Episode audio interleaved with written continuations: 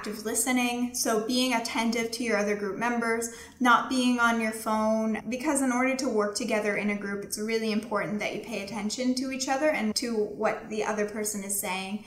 Because when they say things, it might not even be that they are suggesting what they're saying. There might be something underlying that. So you really want to be attentive to people's behavior in order to understand what they feel about the group and how their role is playing out in the group. You'll want to establish a common goal, as I mentioned. You'll want to assign roles create a timeline. So that is really important. Creating a timeline helps you guide the process. Also, you'll want to divide and conquer. As I mentioned, you're going to want to target everyone's strengths. So, this will be an approach that the leader should take on and to delegate. Maybe there are two people in the group who are really strong in researching. So, you'll want to delegate those tasks to those people who are really strong. And maybe someone is really good at note taking or making PowerPoints.